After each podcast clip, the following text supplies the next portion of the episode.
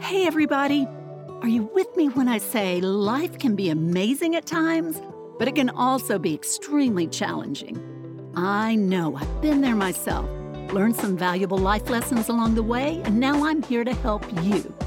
It's no coincidence you found your way to the Relevate podcast. I'm your host, Rena Olson, a self proclaimed inspirer of others. Together, we're going to dive deep into raw and honest conversations with real people. My hope is that through these stories, you too will be inspired and ready to tackle whatever's holding you back or breaking your heart. Then you'll be free to live a life of purpose and true fulfillment. I promise it's possible. Let's relevate. Hey, friends, welcome to the Relevate Podcast.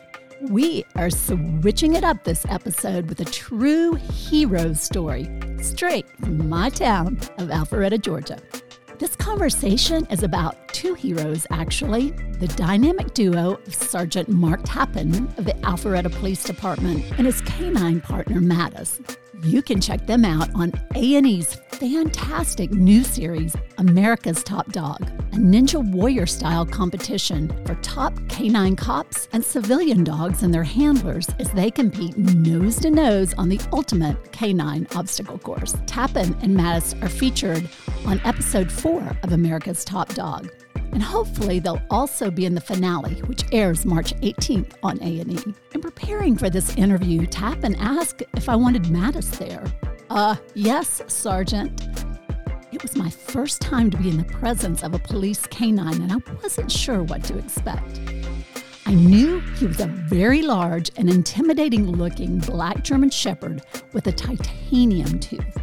What I didn't know is that Mattis is an absolute sweetheart and that we would be fast friends before the recording of the episode was even over. There is so much jam packed in this episode about faith, the role canines can serve in bridge building between police departments and civilians, Mattis's heroics and near death experience, and the dynamic duo's time on America's Top Dog. I hope you enjoy this conversation as much as I did. Sergeant Tappan and Mattis, welcome to the Relevate podcast. Well, thanks so much for having us. Well, I just appreciate you taking time out of your busy, busy schedule as a law enforcement officer and leader of the canine unit here in Alpharetta. That's very cool. Well, thank you. I'm a little broken right now anyway, so I'm on the shelf. I got a torn ACL that I'm recovering from, so oh, they don't want me doing much. Well, that stinks. well, I am sorry to hear that. So, if we can start, if you can just tell me a little bit about yourself. I think I sure. heard you say you were a, a pastor at one point or minister. Yeah. That's cool. Well, it depends on how deep you want to dive into my, my past, but I grew up in Louisiana and. What part? In Mandeville, Louisiana, if you're familiar with that. It's on the north shore of Lake Pontchartrain, mm-hmm. so just north of New Orleans. You don't have that accent at all. Well, did you My- used to? No, I never did. I never. I don't think I ever did. There's sometimes when I get around people who kind of talk with a New Orleans accent, I might say some things, but I don't think I speak too much No, like I wouldn't pick up on that at all. Yeah. Um, actually, I was born in Tennessee, so I have a Tennessee New Orleans mix, and uh, a lot of people say that I don't have an accent. But anyway, I grew up there. Uh, I was uh, my dreams for life. It's kind of relevant to what we're we're talking about. Is I wanted to be a game show host. Yeah, I wanted to be a game show big- host, but uh, wasn't that awesome. studious and didn't have a lot of self discipline. I lacked a lot of Why? Why a game show host? I don't know. I don't. I. I guess I'll. I don't know. I I liked attention. I like to have fun. Yeah. So those types of things. But uh, I think I wanted to take the easy road too. And not that being a game show to any game show host out there, listen to your podcast. Not that it's easy to be a game show host. I realize that it's like less than Oh. one of the population get to do. So that's a very high level. Oh, yeah. Um, but I very I, I didn't have high expectations of myself. I didn't have any discipline, and kind of was wandering through life like a rudderless ship. I tell people uh, in college, and I was failing out. And the only thing that actually was keeping me above water was the fact that I was taking lots of PE courses. So in two semesters, I had taken tennis, aikido, bowling. And I think running in two semesters, and that's the only reason that I wasn't just flat out failing college. So I realized in my life that I needed to get some some actual self responsibility, some discipline. I needed to mature a little bit. And there's a person that I admire a lot in my life, uh, my uncle, and he's a former Marine, and he is one of the most generous, hardworking men of character that I had ever been around. And he attributed a lot of that to the Marine Corps. And so, without telling my parents or doing anything else, I just I signed up for the Marine Corps because I knew it was mm-hmm. something I mm-hmm. needed. And it kind of took it started a journey in my life that brought me to where I am. So that's where you're getting the long version right now. But I actually got saved when I was in mm. the Marine Corps, which was cool. Um, I grew up in the South and in a place where everyone goes to church. You know, uh-huh. what happened was when I was in the Marine Corps, a lot of my hypocrisy of what I said I believed and what I mm-hmm. did was exposed. Mattis. Mattis. He's good. Um, he got drool all there. over you. My big trained attack dog is cuddling right now and getting. I love it. I love it too. Yeah. But anyway, a lot of my hypocrisy was exposed when I was in the Marine Corps. So um, I actually gave my life to Jesus. And Sweet. yeah, I think so. While you were in the While I was in the Marine Corps. And through that, I got involved in a church. And I was about to get out of the Marine Corps and I'm really considering what I wanted to do. I want to go to Bible college or mm-hmm. just different options. And my original intent when I went into the Marine Corps was not only to give me the self discipline, but give me some life skills so I could go into law enforcement. Because I've always had a strong sense of justice. Mm-hmm. I like fairness. I love our, our country. Mm-hmm. I love our Constitution. I'm a- really an altruist. And I like the fact that I can stand up for people who can't stand up for themselves. So that's why I went to the Marine Corps, and I was hoping to turn that into a law enforcement mm-hmm. career. But like I said, I got saved, started volunteering at a church and a youth group, and that kind of turned into hmm. Why don't you come work at the church when you get out? And as an intern, and I started working as an intern. Intern grew into junior high pastor, junior high pastor turned into high school pastor, high school pastor turned into student ministries director. Mm-hmm. And so for 10 years of my life, I did that. And I say it was really, if you look back on my life and just see kind of all the puzzle pieces, it was mm-hmm. good because I, I lacked, I wouldn't have been ready for police work coming right out of the mm-hmm. Marine Corps. I think I was too immature still. And Mattis, come here. Uh-uh. He wants attention. we're we're friends now. Yes, you are. uh, so I, I grew a lot being a youth pastor. Mm-hmm. Obviously, it taught me a lot about people and their issues, and gave me communication skills that I needed. Mm-hmm. I think to be a police officer, and the maturity that I lacked. So that brought me into. We went through some struggles as a church, and there was a church split, and mm. a lot of pain and things that happened. And I, I said, maybe this is the time that I'm I'm I get back into law enforcement and my sister lived in the Atlanta area, and she said you should put in for Alpharetta. So it was the only place I put in for, and I got hired. Here I am. That's amazing. Yeah, So with with uh, being a Marine and pastor experience, that Yeah. got you got you that interview. yep. I think it prepared me perfectly too. Like a lot of people say, "Well, it's a big jump going from pastor to to law enforcement," but it, I really don't think it is. And it, my compassion actually grew as a law enforcement officer because a lot of times when you're in the church, uh, everyone is saved and puts on the face of everything's mm-hmm. perfect and mm-hmm. everything else. Oh, yeah. And then when you come into police work, you see everyone is broken, and there's tons of ah. opportunity just to to shine Yeah. in in that atmosphere because people are a lot more. You're catching them at very real points of their life. Oh yeah, yeah, and a lot of that I I think is fear, and to have someone respond who is who is compassionate of their situation, I think is just so important. Yeah. So, g- good so. job. I mean, I think we have a top notch police force around here, and uh, I agree. yeah. So, did you have dogs growing up? I did. I had my dad used to field train labs growing up, so Oh, I was always cool. Mm-hmm. around working dogs that were in- extremely Like intelligent. bird dogs? He he trained them to Yep. hunt. Yep, because he loved to hunt. Mm-hmm. And then I had my own dog, uh, who my my dad used to say who trained dogs and was really good at training dogs. He used to say the dog that I had, which was a, a it was a Spitz, and his Oh, name yeah. was Sylvester, and he said he thought it had some mental issues because he couldn't train it to do anything, and that was the the dog would only listen Kind to of, they're kind of white and fluffy, aren't they? They're yeah, they're white and fluffy, and he had an attitude like he was tiny. But y'all were y'all were bros. We right? were yeah, that was that was my buddy. That is awesome. That is awesome. So when you landed here in Alpharetta, Mm-hmm. I guess it took you a while to find your way to the K9 unit. If you can just kind of help us understand what that trajectory looked like. Yeah, so got into police work and I absolutely loved it. The first thing I started doing, probably about a year and a half into my career, was I went into SWAT. And so I did SWAT for about five and a half, six years and loved it because I, I just, I, I like being on the on the cutting edge. I like being on the front line, and uh, was doing that. But I realized something. We do a lot of public demonstrations being on SWAT. Mm-hmm. Nice.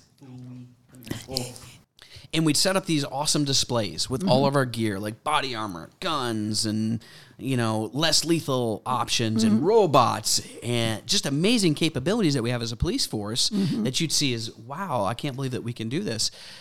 And then the canine guy would pull up with him and his dog. Oh, yeah. Right. And everyone would flock to the canine unit. Mm-hmm. And it's not like a jealousy thing, but I realized what an amazing bridge that was mm-hmm. between the community mm-hmm. because people see a dog and automatically they can relate to you. Sure. Where I think with the uniform and the things that we do and maybe society and media, I don't know, but there's a barrier between police officers and people a lot of times. And so without a dog people won't talk to you. But you you put a dog into the equation and it creates a bridge. And I love that. And so I started thinking, I already love dogs, and I was fascinated by the capabilities that they had and how they could help out in police work. Uh, their olfactory systems, the way their nose works, is incredible.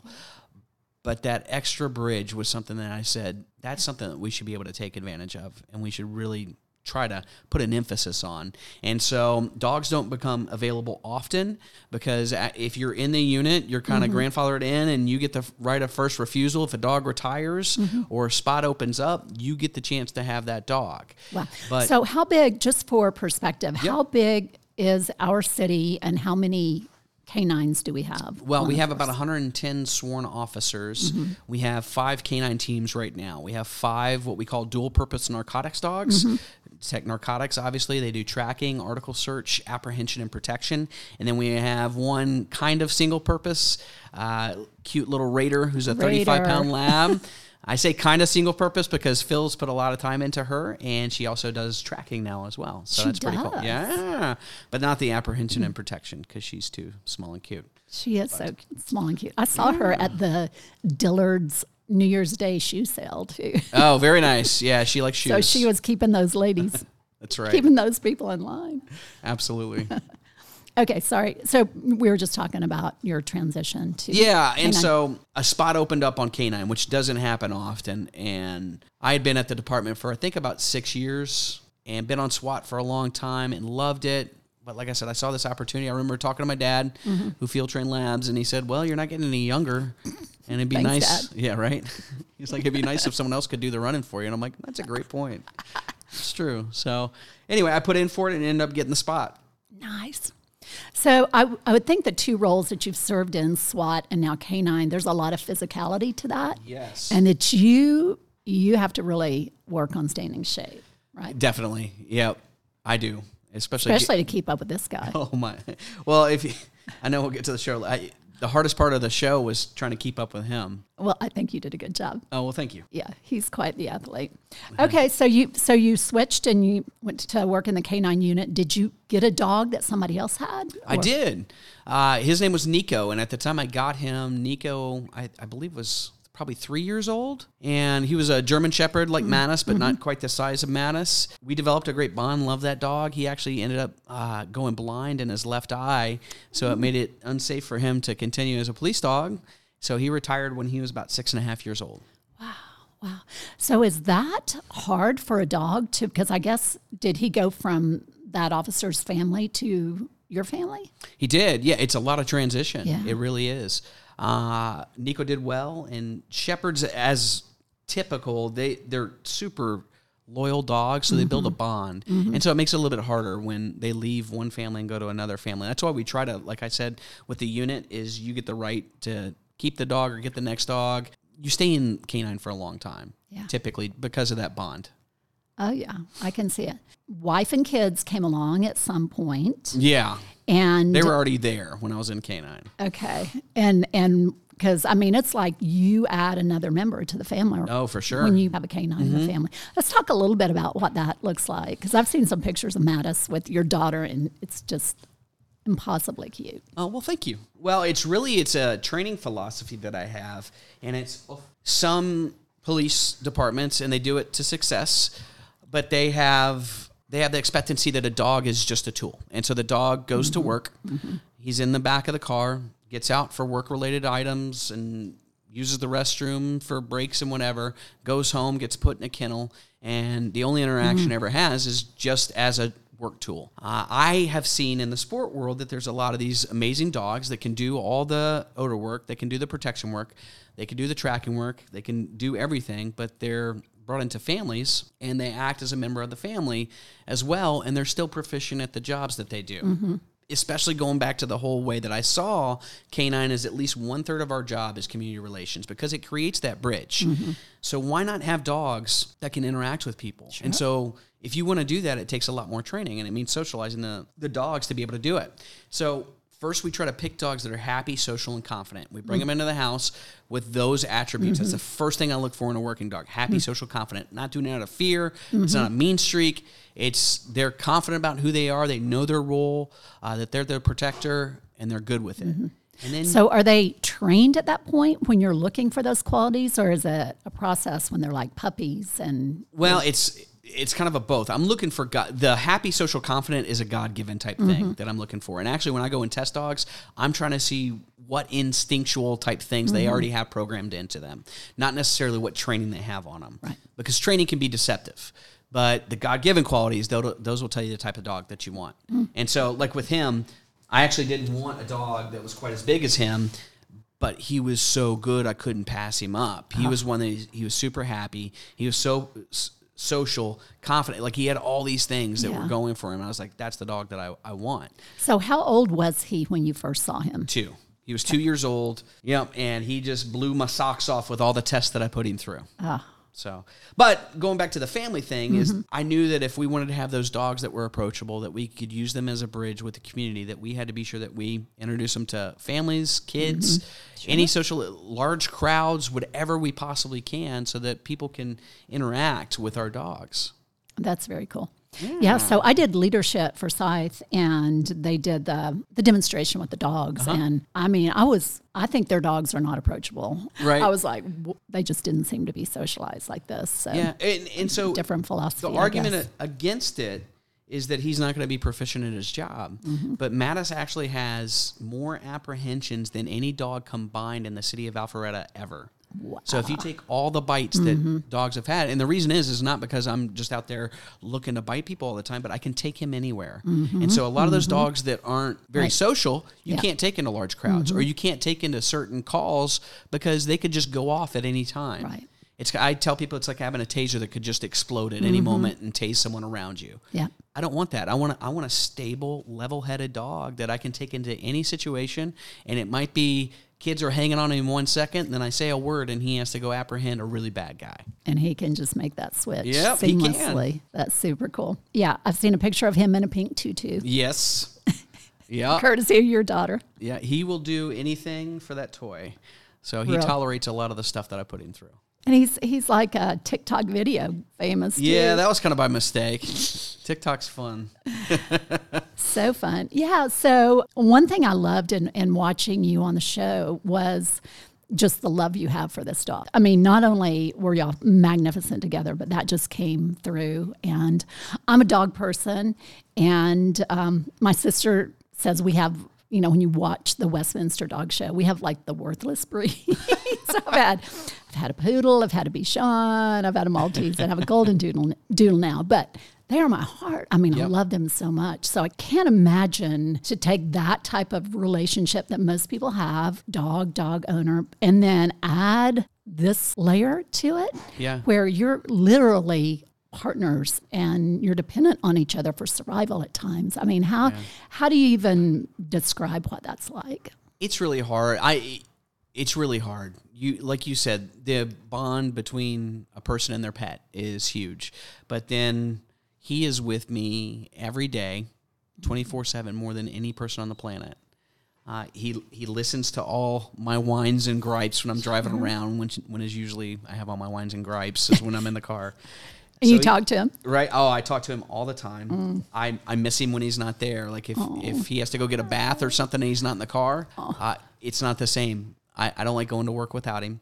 So he really is my best friend. And then you add in the fact, like you said, that he's a, a partner Mm-hmm. and he has done incredibly heroic things that have gotten him hurt even Yeah. because I asked him to. Because he's that that's the kind of partner he is. Um, it's incredible, and I would do the same for him, and I have done the same for him, and he's done it for me, and it's just an inexplicable bond. It's the best job in the world. They let me play with a dog for a living, and I don't ever want to stop doing it. Yeah. So let's talk about that because he is decorated. He Yeah. has a, a purple heart and a titanium tooth. Right? Yeah, the titanium tooth was just uh, it was a training accident, and it kind of speaks to how smart he is. Uh, he ch- he chipped it the first week of training, and they said, "Oh, we'll replace the dog." I was like, "No way! That dog is amazing." Yeah. Let's replace the tooth. So that's what they did, but it also meant that he wouldn't be able to train with the other dogs during the week. I was taking him home on the weekends, and so that's the only time I could work with him on odor work because he couldn't get rewarded because they didn't want him like biting a ball like he's doing right Yeah. now because it could hurt the tooth more and it hadn't oh, set Oh, in uh-huh. place.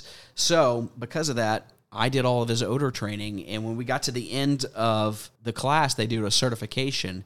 He was the only one that passed on the first. And it's not saying I'm a great trainer; it's how quick this dog's learning curve is, and just how driven and amazing he is. So that's the titanium tooth. The uh, It The makes them one, the- look very tough, though. what's that? It makes them look very tough. Right? You see that little. People say I should add some more bling to it, like put a, a diamond on it or something like that. But anyway. Yeah, but the Purple Heart was uh it's an interesting story because it's something that I feel like I didn't I I, I didn't mess up, but I don't I I feel responsible for what happened. And he did an amazing job through it all. And so what it was was we were driving and some guys took off on us. It turned out they had robbed several people, uh, which we found out on the backside. But when they bailed out of a car, I kind of knew the area and knew where they were going, and I cut them off with Mattis, and I hit my door popper, which flings his door mm-hmm. open, and it tells him that, hey, right now you just run beside me. And so that's what he was doing was he was running beside me, and the guy was running straight at us. We had cut off his his route of escape. Mattis, oof. And so he saw us, and he jumped over this retaining wall. And I thought the retaining wall, because I had been back in this area mm-hmm. before, the re- at places it's only about ten feet high when I started to jump, I saw that the guy was still falling. So it was higher than 10 feet. And I instinctually grabbed back and grabbed on so that I didn't fall. But out of the corner of my eye, I saw Mattis falling through the air, just frozen in time. I can I recall like his paw position, his ears, his eyes as he was falling, and my heart just stopped. Uh, I was, I thought I was about to lose my buddy. Um, as he was falling and at the time we'd only been together for a few months too. Like we, we had just gotten back from school. I knew how amazing this dog was. Uh, he was fearless obviously because he just jumped off. Mattis. I, I say like when you talk to a handler it's like we have tourette's. We just we start yelling no, dutch words every once in a while or german words. So anyway.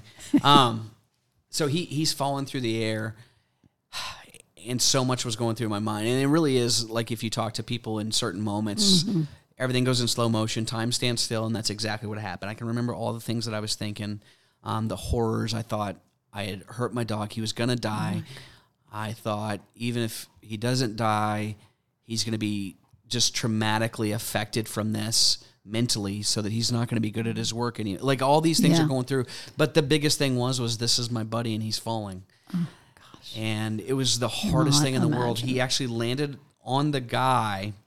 Because there's absolutely nothing you can do at this point. Nothing, nothing. And I'm sitting there debating with myself: Do I fling myself off? And I'm wearing 40 pounds of gear just as a police officer, and I'm considering throwing myself off just so I can get down to to oh, take care of my quick as dog. possible. But it's it was one that I'm like.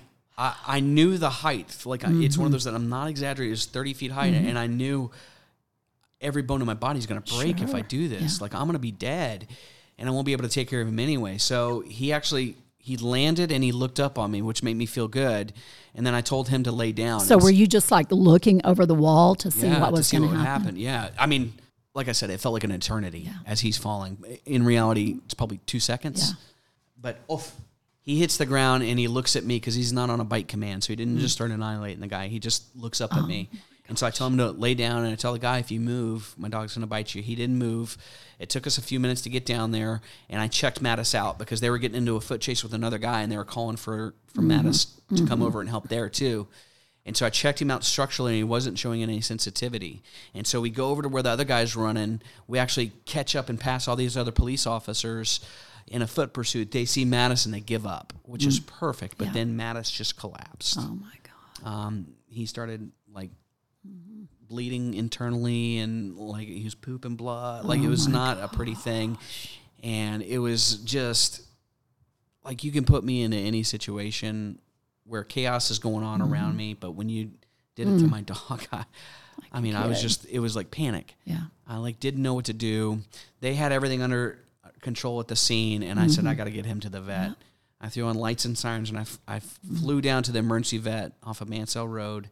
They couldn't like manipulate him, pick him up, and stuff. They didn't have a vet tech that was bigger big enough mm-hmm. that could handle him, and so they asked me to come back, and we took him in for I think it was an MRI because uh, they didn't see anything mm-hmm. on on on the X-ray, and so we go in for the MRI, and I'm holding him there, and I remember the words of the vet. He says, "We need to get him in, into surgery right away," mm-hmm. which are not Yeah. words that you want to hear as his handler and his friend. He had a lacerated liver, and he was bleeding internally, and they weren't sure if he was going to make it or not.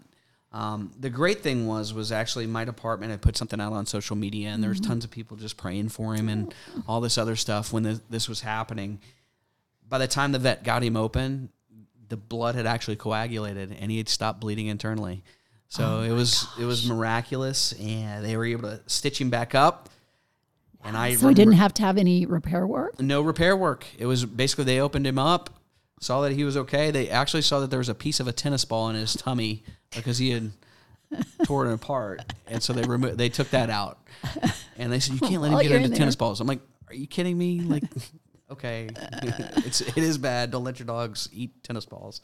Uh, so they stitched him back up, and but I was still worried. I wasn't sure if he was going to be able to work again because, like I said, the healing process, or more importantly, really mentally, it could affect him. Like he might be scared Oh, of heights, and can't be scared of heights. Like he can't Yeah. do this job and have certain fears. So it was funny. I took him to our vet that we use, Alfred Animal Hospital over there, and they said we want to watch him for for just overnight because this was the mm-hmm. emergency mm-hmm. vet. I took him, I think, after two days where I sat with him the whole time. After two days, I took him over to Alfred Animal Hospital on the Monday morning, and they said leave him with us so we can watch him, make sure that he's okay. And so I left him in the morning about ten o'clock. At about eleven o'clock, they called me back up. They says you got to come get him. He's going nuts without you. They said he's going to rip his stitches out. So I had to drive back to the vet, and Cone it's kind of funny. There's a- yeah, there's a reunion video of us like. And Oh. we- we had literally only been apart for like one hour, but he just comes out and he was so happy to see me, and I was so happy to see him, and I knew that I was going to be able to take him home. So that was a big moment. Uh, then the other big moment, and I really haven't talked about this uh, other places, was just when I got him back to work and I started testing him and saw that he was absolutely fine. He's still scared of nothing. And I knew that he was going to be able to continue at his work, and that made me really happy. Wow. So how long did it take for him to heal from that? One month after Are all that, one month, and he kidding was back on full duty. Wow. Yeah. Well, and I guess I know the liver regenerates itself in people. Does it do that with dogs too? I I suppose it does. That's amazing. Man, Because he's shown no indications of any kind of injury ever in his life. that is just. Uh, and so, how does how does the Purple Heart thing come um, come about? Well, and so from that, I someone in the department nominated him for an award, and he ended up winning for his service because he got injured in in an act of valor doing his duties, and so they figured that even though it had never been done before, that that warranted a Purple Heart, our departmental Purple Heart. So they gave that to him. Uh, he actually, he and I ended up winning Officer of the Year that year Cool. um, and the director's award. So it's really a testament, really, to his bravery, though, because like I said, going back to it, I feel like I screwed up. Like I didn't have him on leash. Um, I, I could have made better decisions. Like it was one of those things that I feel like I screwed up, but he picks up my slack, which is what happens throughout our career a Yeah, lot. That's So what that's what your partner does. you that's know? what he does. He makes me look a lot better than I am. Oh, very cool. Okay, so let's switch gears and talk about America's Top Dog, Yeah. which is the Ninja Warrior style competition for police canines and their handlers now Yes. on A and E Network. So, was there an application process? did you get an invitation? How did how did this all come about? Well, it was actually a lot of it was through my Instagram platform. Was they uh, someone else recommended me for the show because they were they were taking applications and looking for people to compete, which I didn't even know about. And then a friend of ours uh, through Instagram was interviewing to to be on the show, and they said you should really talk to Mark and Mattis. So they ended up calling me up and said, "Hey, is this something you'd be interested in?" I said, "Absolutely." And so we started doing Skype interviews, and they were talking to us and seeing if we'd be a good fit. Nice. So going in, were you, because I, I feel that you're probably a pretty competitive person. Isn't that obvious? Are you going in to win it, or is it really for the experience and, and again, more bridge building for? I am extremely competitive. Uh, one of my friends said that he's that I'm the most competitive person he knows. That's when I, we were on SWAT, and there's a lot of competitive people on Oh, yeah. SWAT. So I, yeah, I'm extremely competitive. But with this, it was I, and I think with a lot of the handlers that were on the show, they love and believe in their dogs so much mm-hmm. that I really want to show off how amazing he- I think he is. And so it was an opportunity to do that. So mm-hmm. I know I wanted to give my best because I know how amazing he is. So that was the the approach that I took was let's give everything I have because he deserves it. And he did the same for me and does every day that I go Yeah. to work with him. Yeah. So what was it like? Um, so you get selected for the show, Yeah. and you um, you've had the initial competition, or is the whole thing done? Whole thing is finished. Oh, yep. so I'm not even going to ask you what the outcome is. 'cause Uh, I, you can't. I can't. Well, I, guess you could, but I can't say anything. So, so let's talk about about your episode, Okay. and um, it just looked like y'all had so much fun. Oh, it was a blast. It's kind of funny. Oh, They kind of show us like we get to see everyone else compete, and mm-hmm. there's. I had no idea. Like I was actually they in my episode they showed me going first. I actually was fourth hmm. or f- fifth, so I was the last one to go in my round. So I didn't get to see anyone else compete. It was just that's the way it fell. Yeah. So second round I went last. Third round, this is out, so I can tell you, I went last as well. So I didn't get to see anyone else compete, and you you're not out there where you can actually see their their course run. You don't know times, you know nothing, and so it's really go out there. And I thought I had to give everything I had to, uh, which I would have done anyway. Sure. But I also knew we were shot. We were showed as episode four, but when we shot, we were episode ten. And there's ten episodes in the regular season, and then a finale. They already had people in for the finale to film the next day. And so I knew if I wanted to make the finale, it looked like they already had a full roster. So if I wanted to be in the finale, I better do something amazing. So that was kind of my approach to it is let's let's be amazing. Not saying whether I made the finale or not, but that's what my my mm-hmm. take was was let's go in there and do the absolute best that we can. Wow. So, did you? So the first time you were on the course, that was the first time you had seen it, right? Correct. Or did they, They do you gave get like a walkthrough? They gave you kind of like a PowerPoint that had some rough drawings of mm-hmm. their ideas, but it wasn't anything to spec. There's no there was no specifics at all. So you mm-hmm. just you kind of went in a little bit blind. Yeah. Wow. And just the the faith of of your dog and the trust that Mattis was going to do his thing. Yeah. Well, I and I knew that, for instance, that the last thing in round one is splashdown, where you have to jump into a pool, and I knew that in certain situations he's fine with that, but he won't just jump into a pool. So I- ahead of time with the PowerPoint, they said, okay, this is the last part. We did a lot of training to make sure that he would he would like the water, and now he absolutely loves the water. He sees it. We actually did uh, That was a couple such weeks a ago. moment when Oh, y'all thank when you. y'all hit the water. I was like, oh my gosh. Well, I knew too that he's a lot more enthusiastic if I go in too. So that's kind of why we did that. But uh, we just did a polar plunge a couple Uh-huh. Yeah. weeks ago. Yeah, yeah, it yeah. happened to be the only day that it snowed, in the city of Alpharetta, like in two years, and it was coming down hard.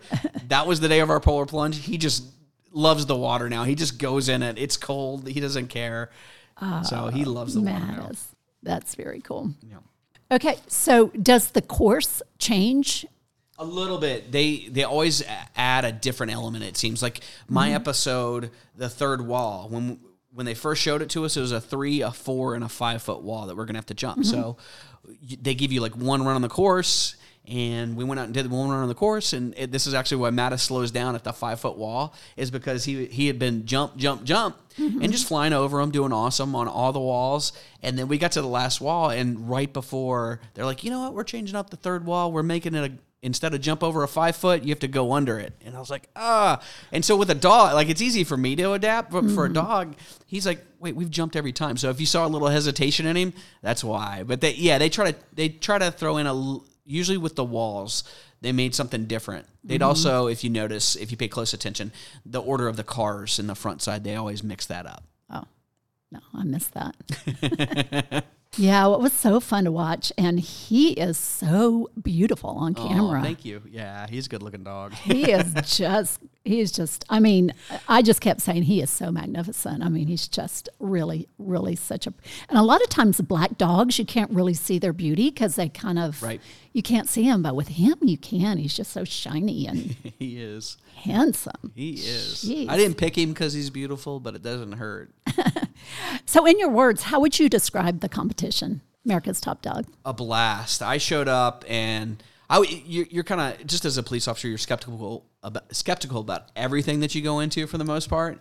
And so I was like, oh, this is you know, I wonder if they're gonna the obstacles are gonna be good or whatever. I loved it. I absolutely loved every element that they had. I thought it was it really displayed the relationship between you and your dog. And I think that's what they were going for. Yeah. Was more than anything else. Not as he just good at his job, but what kind of bond do you have? Because that's what makes you successful as a police officer is developing that bond. So I like the way that the course was set up because there was there was elements in there like fire escape, which is after the the car slalom. The fire escape where the ball is hanging down from a little ramp and they have to grab the ball. That's never happened in our life, right? That we go up to an attic and I have to have him open it up, or a fire escape and he has to do it but it does show how quick he can learn things, how good our communication is, mm-hmm.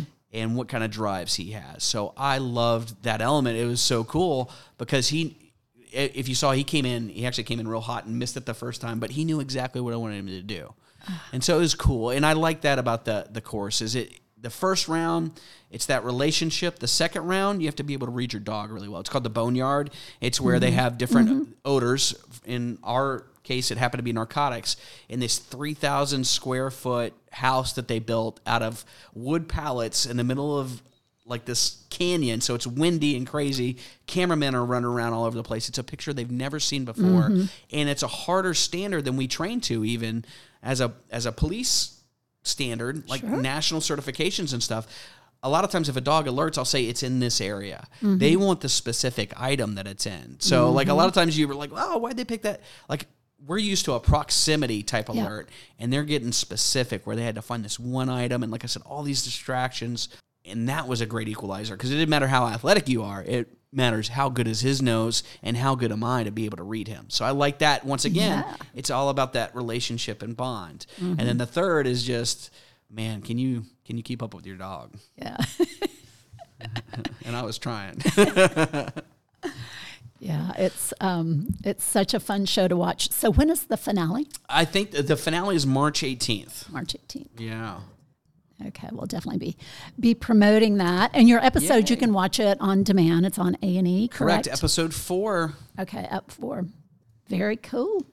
So, um, I, I think it's such a celebration of of your craft. Yeah. You know, the craft um, of of the sport of police canines because Mm-hmm. we don't, you know, where else do, do civilians get to see these magnificent dogs in action? So, Right. Right. And I one of the things too, like you said, I, I one of the greatest things, it is a celebration. And I hope too, like I told you kind of our different approach is how I socialize this dog and I have him out all over the place, but still he can be successful at all these job related mm-hmm. elements. And so hopefully it shows other police officers, hey, this is something we can take advantage of. Is dogs are a great tool to reach the community. People are interested. Mm. Have a dog that instead of, you know, can we pet him? My answer is absolutely. I Absolutely. would love for you to. Well, and he's quite the social media star now. Yeah. Well, he's yeah, he is. Cracks me up. Well, thank I you. bet I bet you you picked up a, a few followers with this show too. Yeah, we did. We did. Well, and it's great for our city. Yeah. It really is. It's it's just so positive and so so many so many elements. Well, we like being that. Very good. So the word relevate, it's a real word. It means to uplift or inspire. So Sergeant Tappan, how would you, um, just in closing, what words of inspiration do you have for my listeners as it relates to kind of what you do and the bridges you were hoping to build to, to make our world a better and safer place? Yeah, well, I would say really uh, two things. And one, I tell my kids both find something that you're passionate about. And then the second part of that is find something you're passionate about and that you love what you do, right? So you have that part of it. And then the second part of it is it's a verse that changed my mind or changed my, my world really. It was uh, Colossians 3.23 and it says, everything you do, do it with all your heart as if working for the Lord, not for men. Mm-hmm. And so like I have these coins that I put in or I give out to like kids and stuff that I come in contact with. And it says, give all you got, then give more. Um, that's how I live my life is mm-hmm. I, I want at the end of the day is I want to be a great reflection of Jesus in everything that I do. And it's the mundane, it's the it's the chaotic, it's the like the everyday stuff, the heroic stuff, whether it's washing dishes or setting up chairs mm-hmm. or it's rescuing people from a car wreck, whatever it is, or doing a TV show, whatever it is, is do it with everything that you have because people are always watching. You can always inspire someone. The way that you treat people, the way that you act, the way that you talk, it means something. Every single person that you come in contact with is an opportunity uh, to shine. And so take advantage of that. That's awesome. Great oh, words of advice. Well, well, we're going to be watching on March 18th, and yeah. we're going to be pulling for your your team. If I'm in it, hopefully I'll make the finals. well, how could you not with that amazing creature by your side? I hope so. Thank you so much for your time today. My pleasure. Best, best of luck to you. Thank you so much. Sure. Oh, can I get, does Mattis, can he say a few words? Yeah. Mattis, los. Belen. oh, that's a good boy. That's a good boy, Mattis. Well, how fun was that? I encourage you to tune in and watch episode four to see Sergeant Tappan and Mattis in action, and then watch all of the episodes. And don't miss that finale on March 18th. See the episode notes for links on more information about Tappan, Mattis, and America's Top Dog. I'm sure you probably know that God, spelled backward, is dog. Can't help but believe that dogs are indeed heaven sent. Their relentless devotion and love they have for their masters and their comforting presence, I think it's akin to the love God has for each and every one of us. The intelligence and physical capability of dogs and their ability to be trained at this highest level, as seen on America's Top Dog, is truly something to behold. I'm Rena Olson, and this is Relevate.